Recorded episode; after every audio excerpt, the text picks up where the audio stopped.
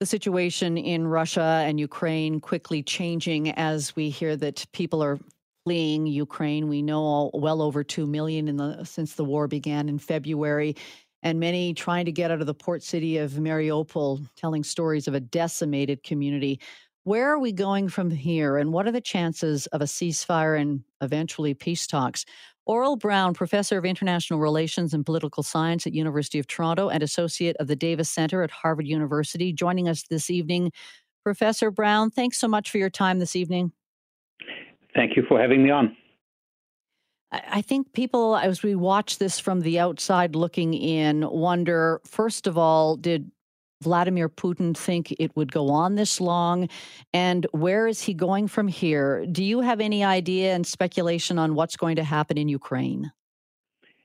Well, it is speculation because, of course, we cannot get into the mind of Vladimir Putin, but to the extent that we can discern his motives and the way he operates, and back in 2014, I already uh, wrote a piece where I warned that unless the West stood up to him, his ambitions are only going to grow he uh, clearly has miscalculated.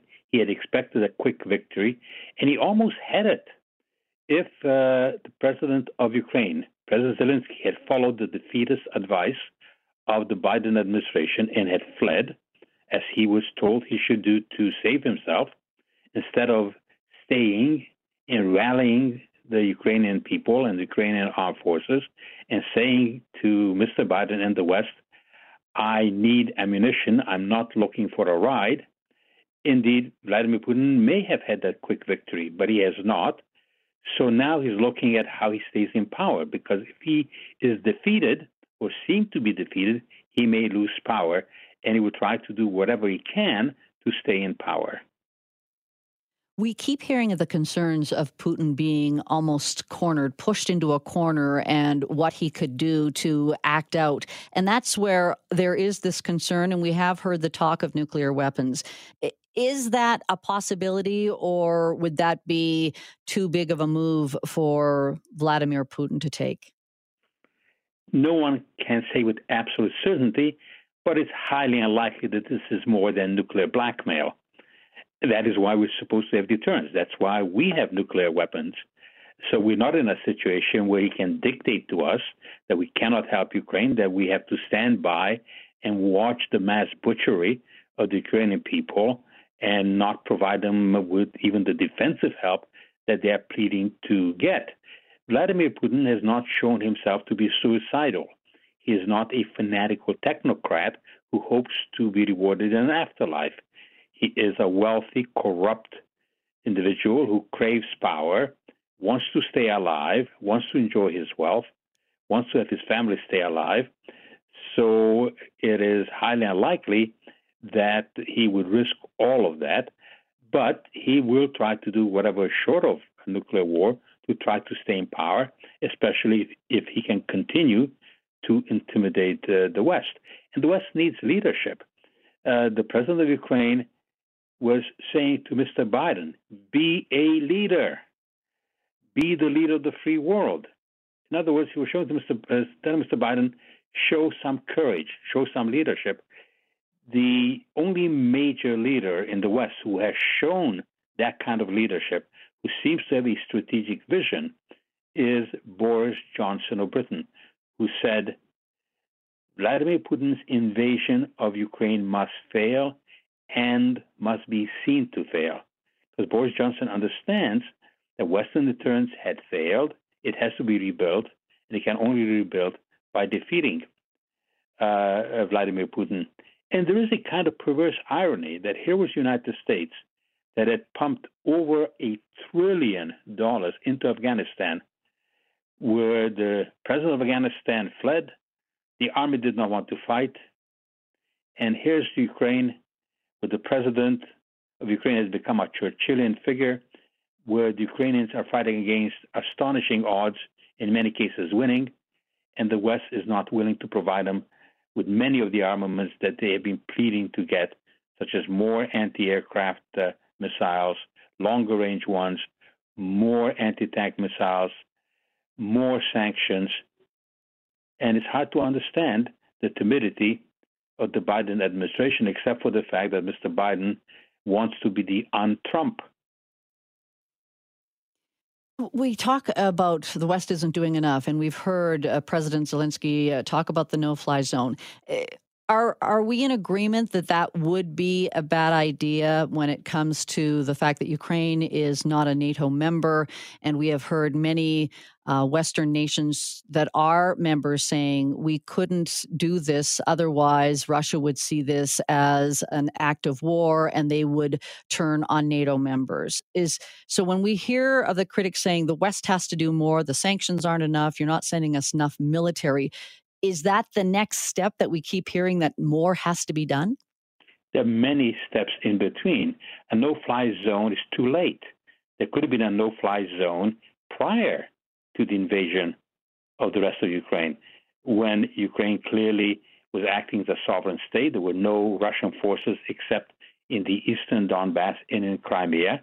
The West did not choose that option, and probably it is too late right now because it would mean that the West has to take active measures against Russian forces and possibly even Russian forces inside Russia.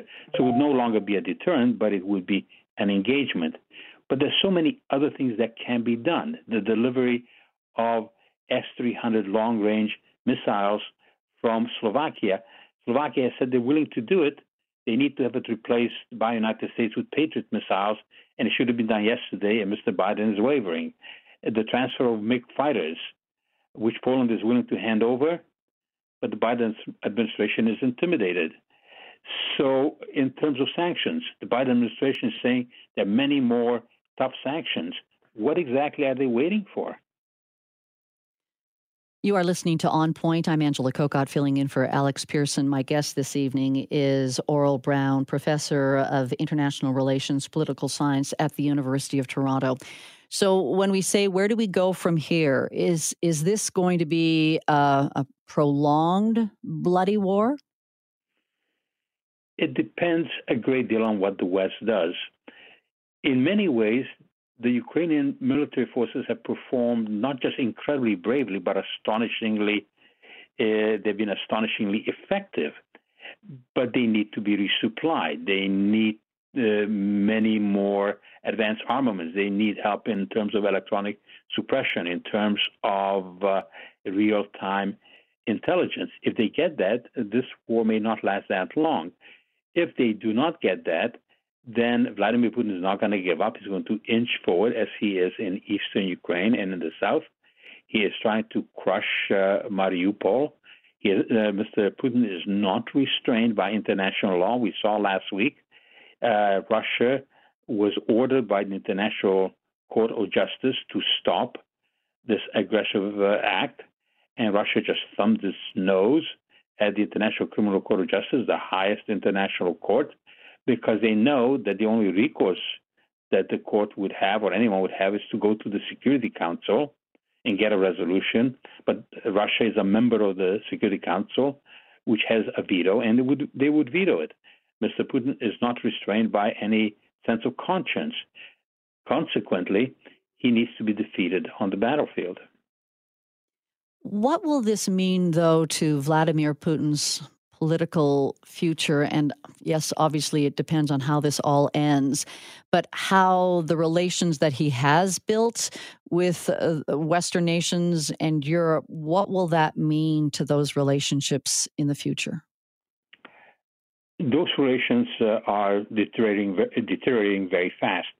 And you can see the dramatic change that has taken place in Germany. Germany had allowed itself to be very dependent on Russian energy, therefore, it could be manipulated uh, by Russia. Europe, uh, in general, allowed itself to be dependent. 40% of its uh, natural gas was coming from Russia, 30% of uh, oil, roughly coming uh, from uh, Russia. And Germany, in the face of huge protests after Zelensky, President Zelensky, managed to hold on and fought back, and Ukraine showed the world that you don't have to submit to Russia, that uh, the Russian army is not 10 feet tall. Uh, they changed their policy dramatically, and uh, they are now going to spend 100 billion euros upgrading their armed forces. they are uh, going to meet the 2% of GDP that they had committed themselves, and they were nowhere close to that. So clearly, those relations uh, are going to be very different uh, with Russia as this continues. But Mr. Putin is in survival mode. He just wants to survive. And the, if he keeps losing on the battlefield, at some point, it's highly likely it's not the oligarchs who are going to get him out. It will be the military and the security forces because they know what is really happening and they have the guns. Professor Braun, thank you so much for your time this evening and your insight. Thank you. Aurel Braun, Professor of International Relations, Political Science at the University of Toronto, and Associate of the Davis Center at Harvard University. I'm Angela Kokott, in for Alex Pierson. You're listening to On Point.